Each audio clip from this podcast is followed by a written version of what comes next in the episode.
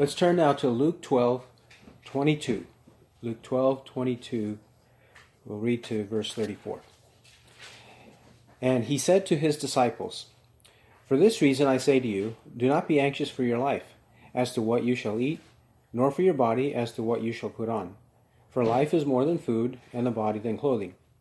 Consider the ravens, for they neither sow nor reap, and they have no storeroom nor barn, and yet God feeds them.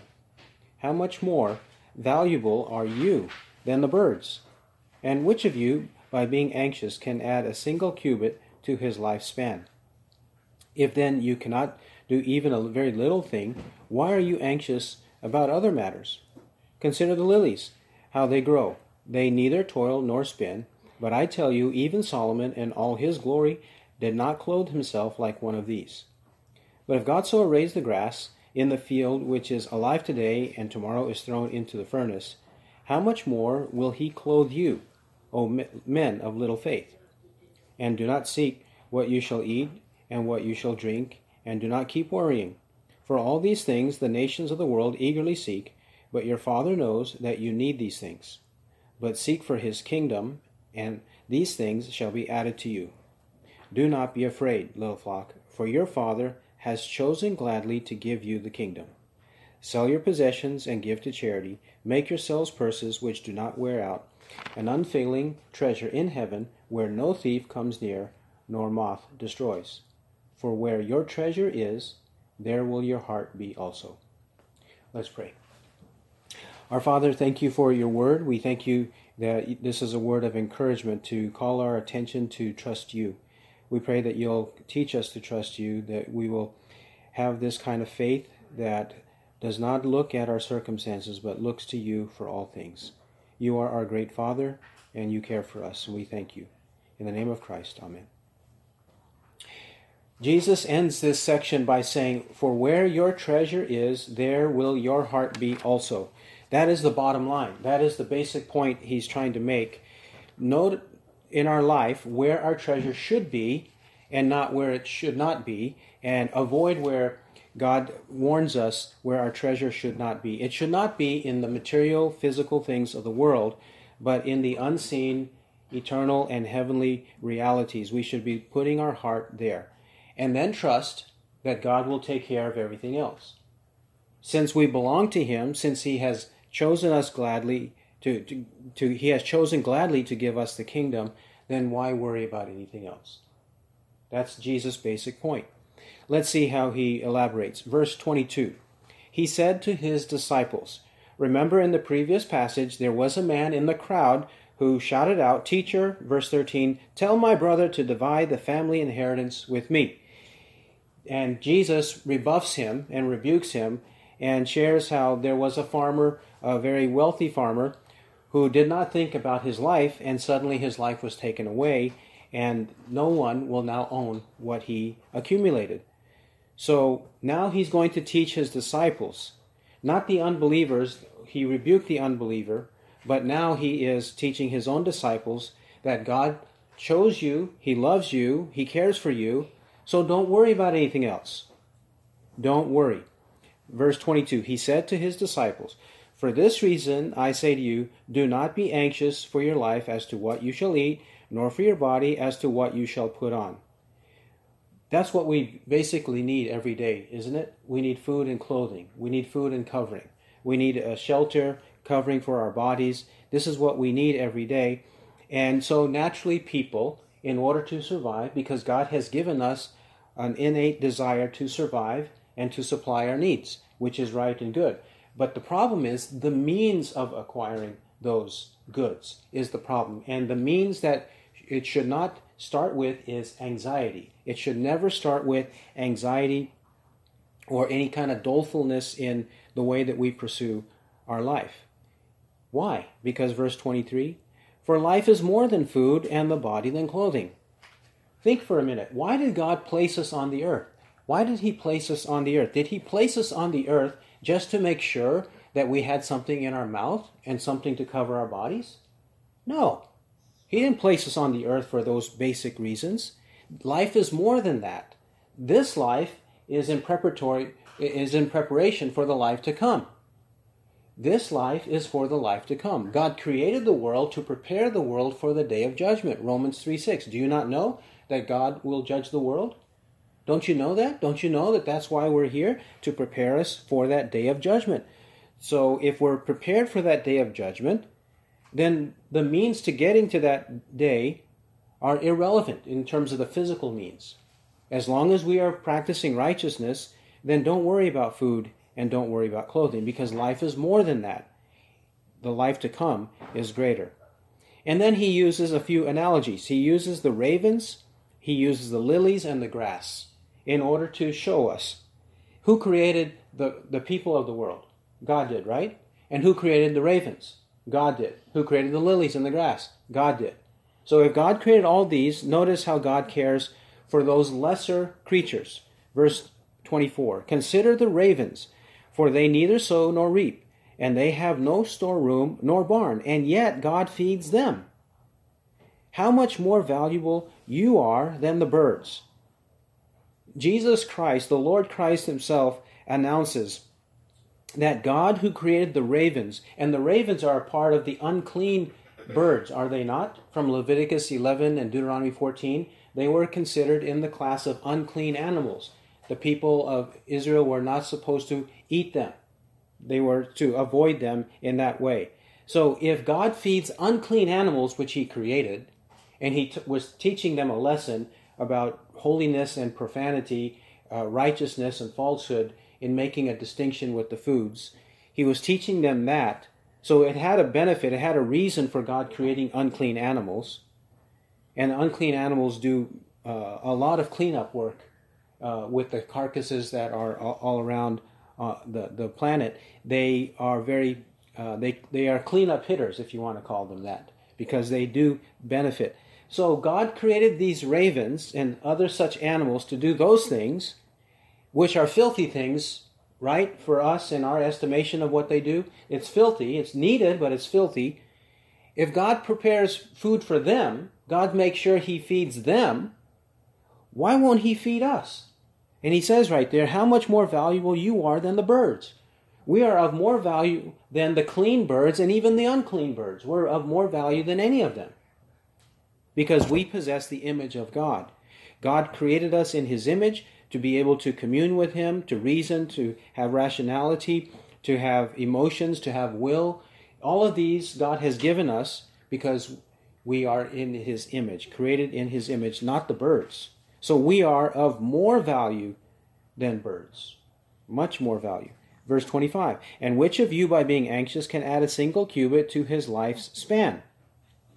Whether he's talking about the length of our life, the number of days, or the height, how tall we are, how big we are, whatever he means here, because the translation uh, varies in verse 25, either one, what can we do to control that? What can we do to ensure that we live to be one year more than what everybody else does, or 10 years longer than everybody else, or 20 years. How, how can we make sure of that? We can't make sure of that. And then how can we enlarge our bodies? Can we make ourselves seven feet tall, eight feet tall? I want to be 10 feet tall. Can we say that and then make that happen? We can't do that. We can't even do that one inch. It all is according to the providence of God that these things happen. So if we can't do that, then what makes us think that we, in our anxiety, are going to be able to overcome getting food and getting clothing or whatever other things we need? No. 26. If then you cannot do even a very little thing, why are you anxious about other matters? Why are we anxious? If we cannot do these kinds of things, why be anxious? Constantly, he, he brings up this word anxious or worry. Don't be that way. Because anxiety and worry, these words are words of unbelief. They demonstrate unbelief, that we don't have faith and we don't believe in what God provides. If we cannot do little things, what makes us think we can do big things? And if we cannot control all of these events of our life, we like to think that we can. We can control little things and we can control big things, but we cannot. We cannot control both little and big. All kinds of things happen that are beyond our control. And if that's the case, then don't be anxious about it. 27. Another illustration Consider the lilies, how they grow. They neither toil nor spin, but I tell you, even Solomon in all his glory did not clothe himself like one of these. Solomon was the richest of the kings of Israel. When Israel had their united kingdom, Saul, David, and then Solomon each reigned for 40 years. Solomon had a peaceful kingdom. He had no warfare. He certainly had enemies, but he did not have warfare, and there was no bloodshed in war during his reign. He was able to build. He was able to build the magnificent first temple, the first temple, also called Solomon's temple. He was able to build that. The, the nation had immense wealth, prosperity. They had no lack of anything. Solomon. And even when the queen of Sheba, or the queen of the south, visited, she was breathless. She was speechless. She didn't know what to say because she saw how all of his attendants were, all of his wealth, and especially his wisdom, his spiritual wisdom. She saw all of that, and she said, The half had not been told me. So, if Solomon was gloriously decked, Jesus said, The lilies the lilies don't even do anything. Solomon had to do a lot of work, or at least he had to decree and, and command a lot of people to do the work. He had to do all that, and it took time. But the lilies, they don't toil or spin. And he says here, the lilies are more beautiful than the way Solomon was decked. The lilies are, which God creates. God creates without human intervention. And then 28. But if God so arrays the grass in the field, which is alive today and tomorrow is thrown into the furnace, how much more will he clothe you, O men of little faith? The grass in the field. Much, uh, many times it has to be mowed, right? When the grass is mowed and various things are done to the grass, in this case, he says, it's thrown into the furnace. You have to get rid of it somehow. If there's too much of it, thrown into the furnace.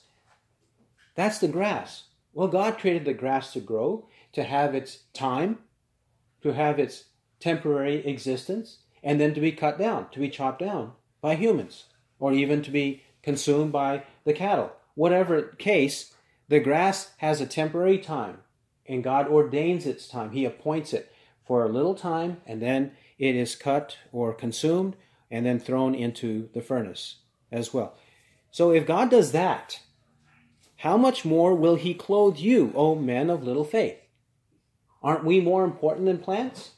Yes, even though today in many uh, many circles in our culture, plants are above people. No, and animals are above people. No, right here we just learned that uh, people are above animals, and even the plants are below the animals, and we are above them all.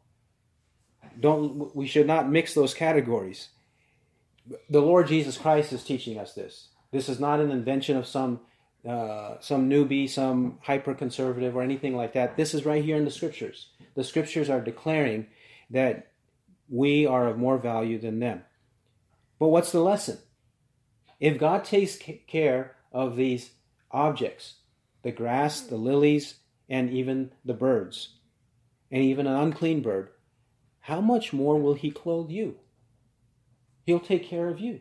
Just trust Him. Don't worry about it all. He says, O men of little faith.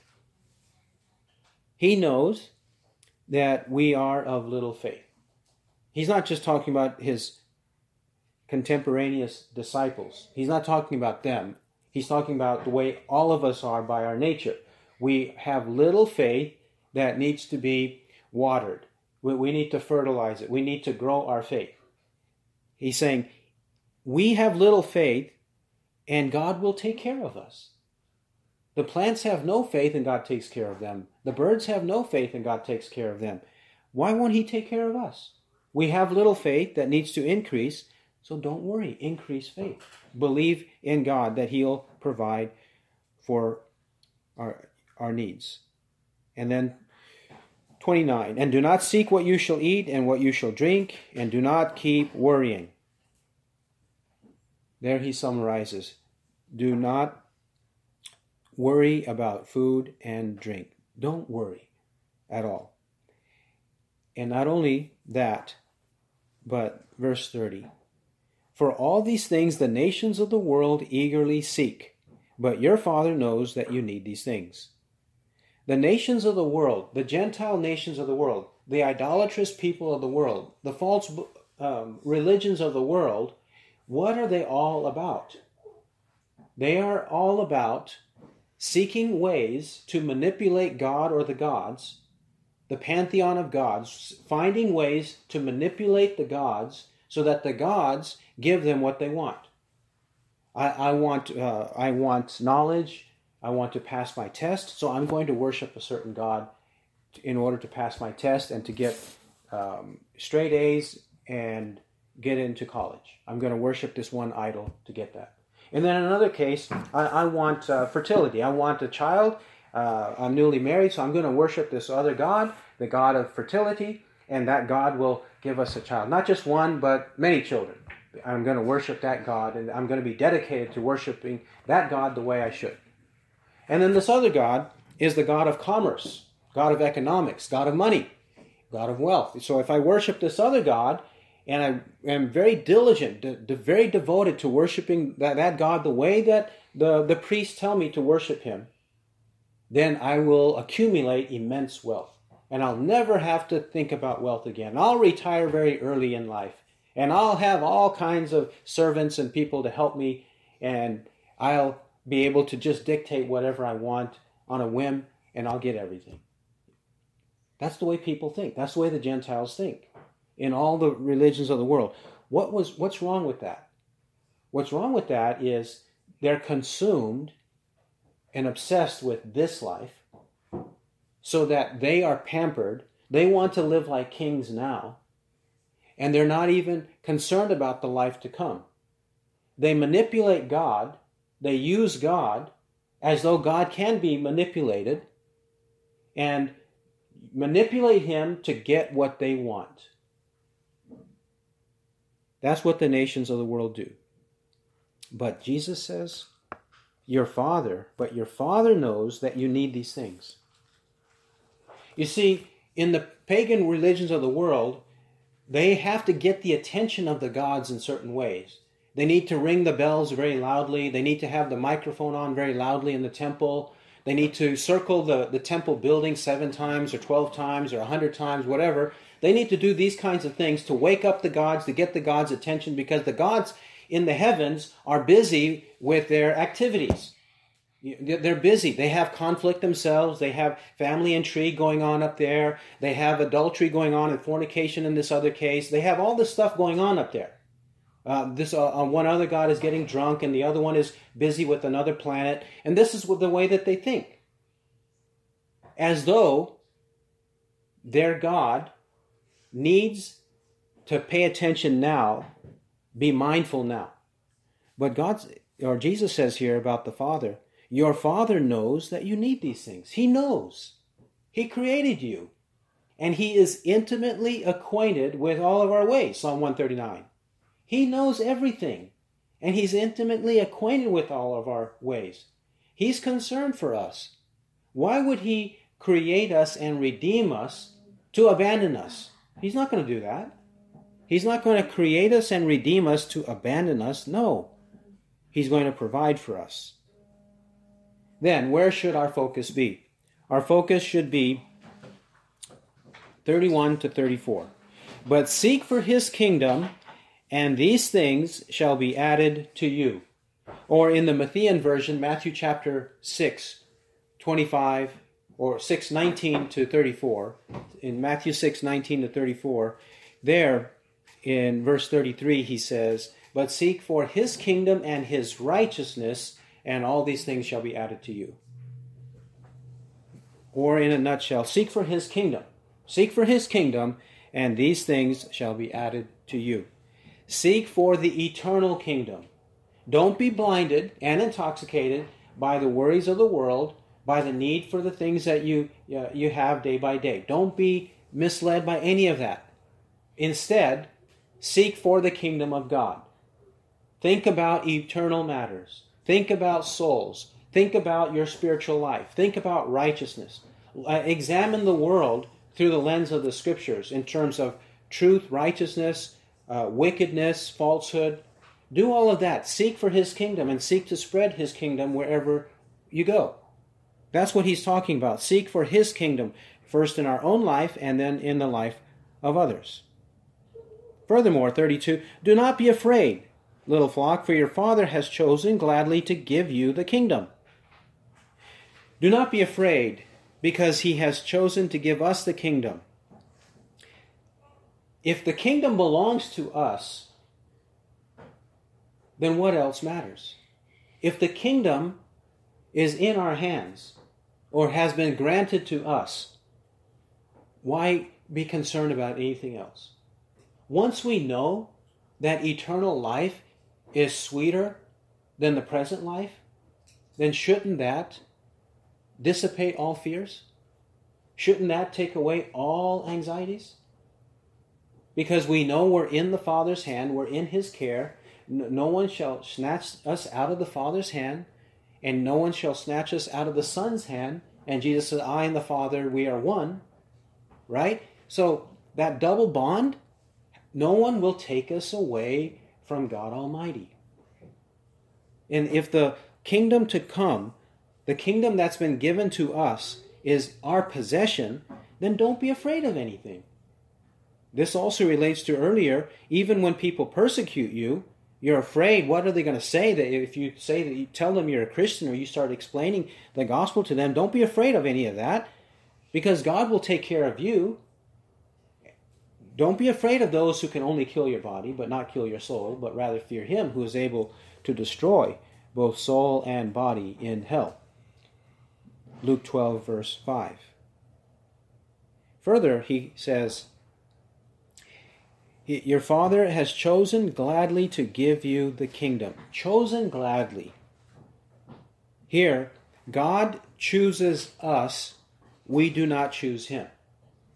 Yes, a choice is made or an action is conducted. We have to believe and repent. But who initiates this? Who brings this about graciously and gladly? Who does this graciously and gladly, according to verse 32? Your Father has chosen gladly to give you the kingdom. God chooses to produce faith in people. He chooses to change people's hearts. He chooses to grant repentance. The scriptures are replete with these kinds of assertions. We don't choose him, he chooses us, and he chooses us gladly. He chose us in him before the foundation of the world. Ephesians 1, verse 4. Ephesians 1 and verse 4 he chose us in that way. Lastly, verse 32 says, Little flock. Little flock. We are a flock of sheep. That's one. That means that just as the shepherd has to care for the sheep, since the sheep are not intelligent and brilliant creatures, the sheep are not like wolves and foxes and lions right? They are not intelligent and powerful like those other creatures are. So that's who we are. So we have to consider ourselves like that and be at the mercy of our shepherd, the good shepherd. The good shepherd lays down his life for the sheep, Jesus said. So he cares for us, he considers us his flock. The Lord is my shepherd, I shall not want. Psalm 23 1.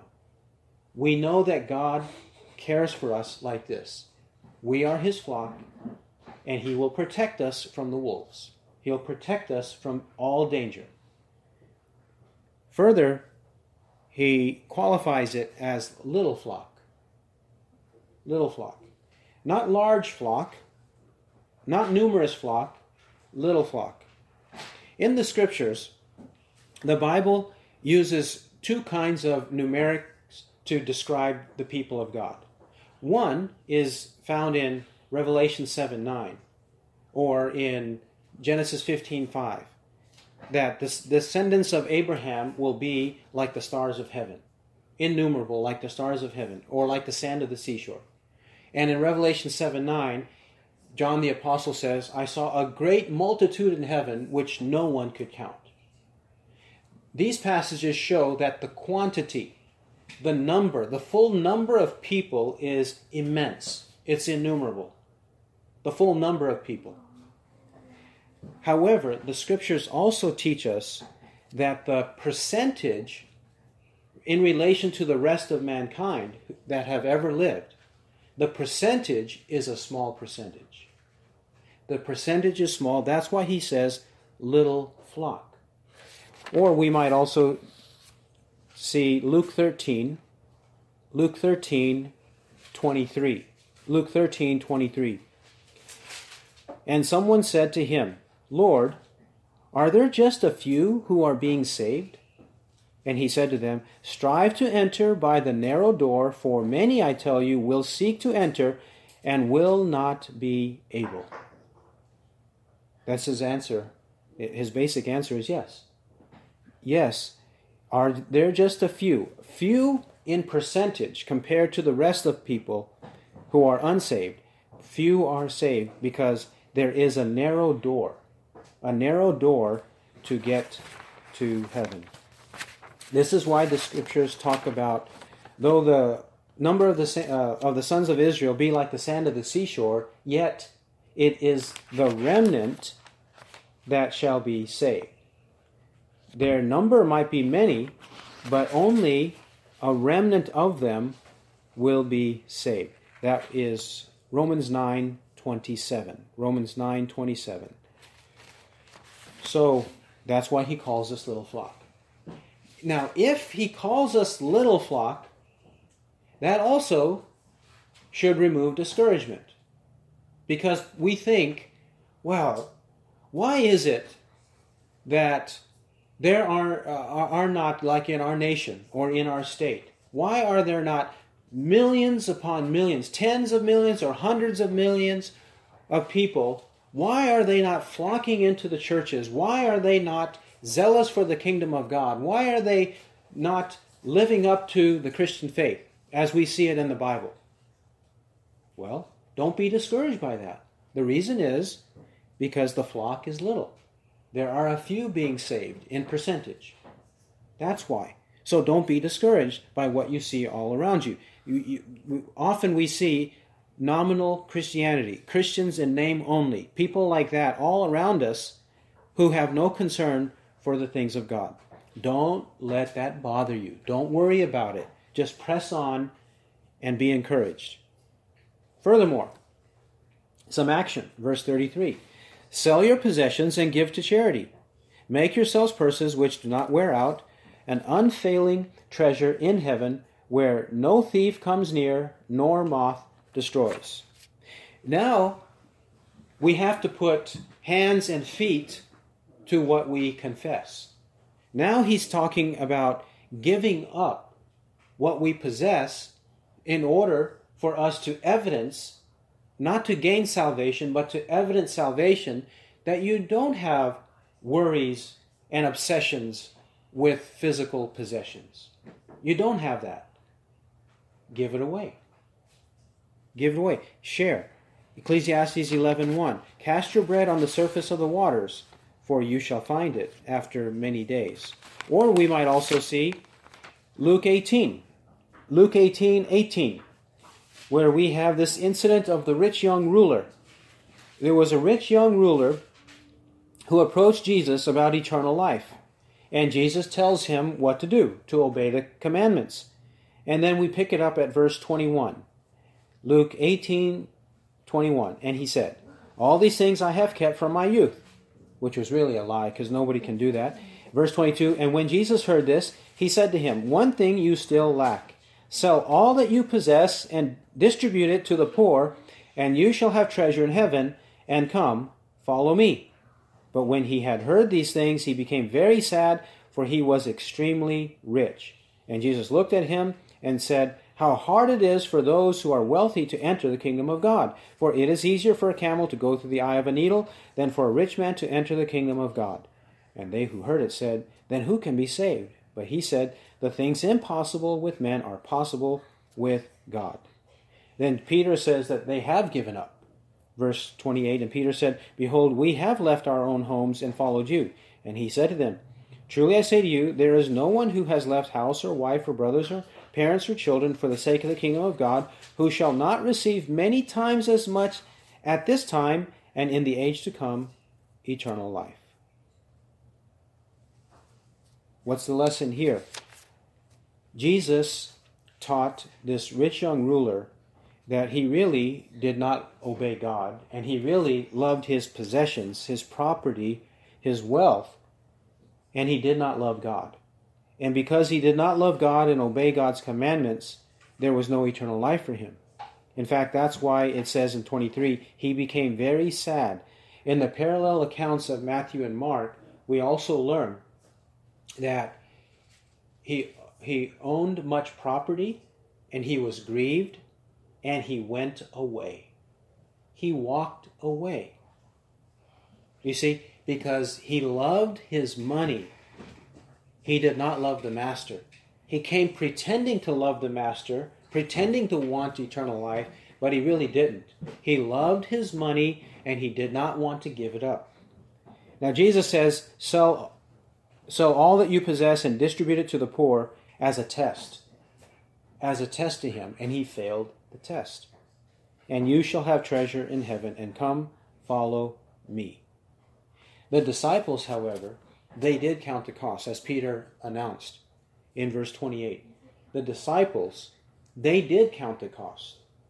They did have their businesses, they did have their families and their houses, but when it was time for ministry, they were able and willing to give those things up, whatever it was.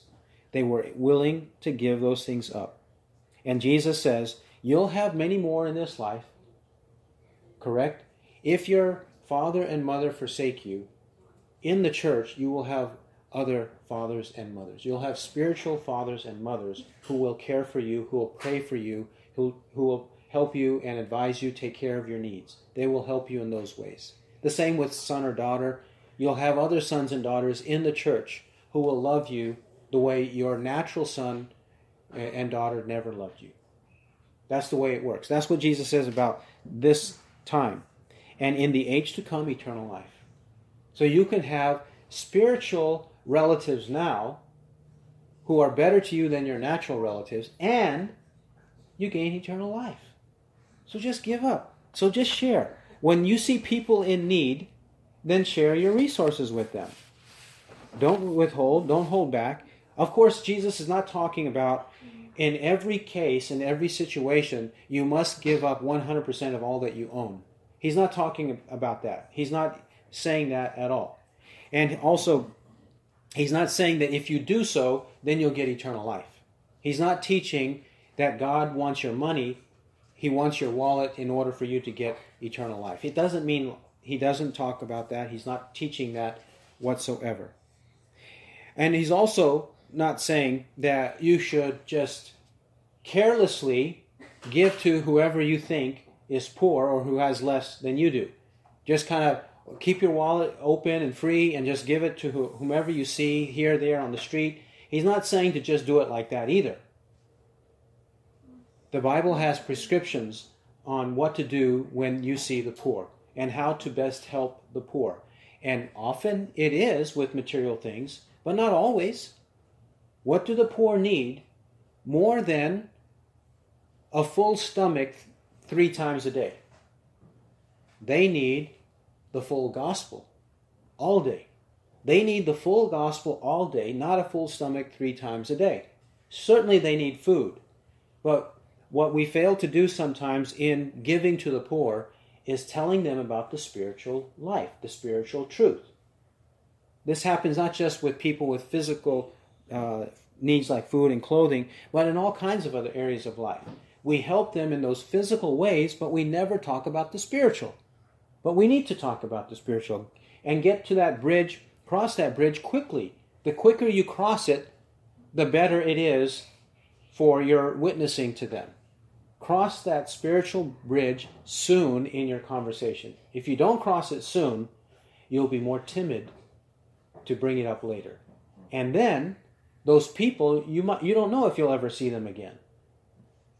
And God has us. He has us. It says in 1 Corinthians 3 6, I planted, Apollos watered, but God was causing the growth. One person will plant the seed, another will come along. You don't know who that may be. Sometimes you don't. And That person will put water on what was said earlier, and then God eventually will bear fruit. That's the point. So when we do this, we are storing up treasure in heaven. No thief can come near, no moth can destroy. But the things that we hoard, we keep in our in our houses and storehouses. Yes, thieves can come and break in, moths can destroy, rats come in, right? All kinds of problems can happen. It can spoil. So why put so much stock in into that? Don't do that. Instead, check your heart. Verse 34 For where your treasure is, there will your heart be also. Where your treasure is, there will your heart be also. This should make us introspective. This should make us think about what our motives are, why we say what we say, why we do what we do, why we accumulate what we accumulate, why we even give what we give. Are we doing it with the right motive? Because if we are consumed with obtaining possessions, obtaining wealth, obtaining big houses, obtaining big cars, expensive cars, and the other kinds of things, expensive vacations, many things that people do. If we are consumed with that and it's the next thrill that we're seeking, then that shows where the heart is. It shows where the heart is, does it not? So, where our treasure is, there will your heart be also. We can tell where people's hearts are by what they treasure. He's teaching us that. So be on guard. Let's be humble. Let's repent. Let's have faith in God.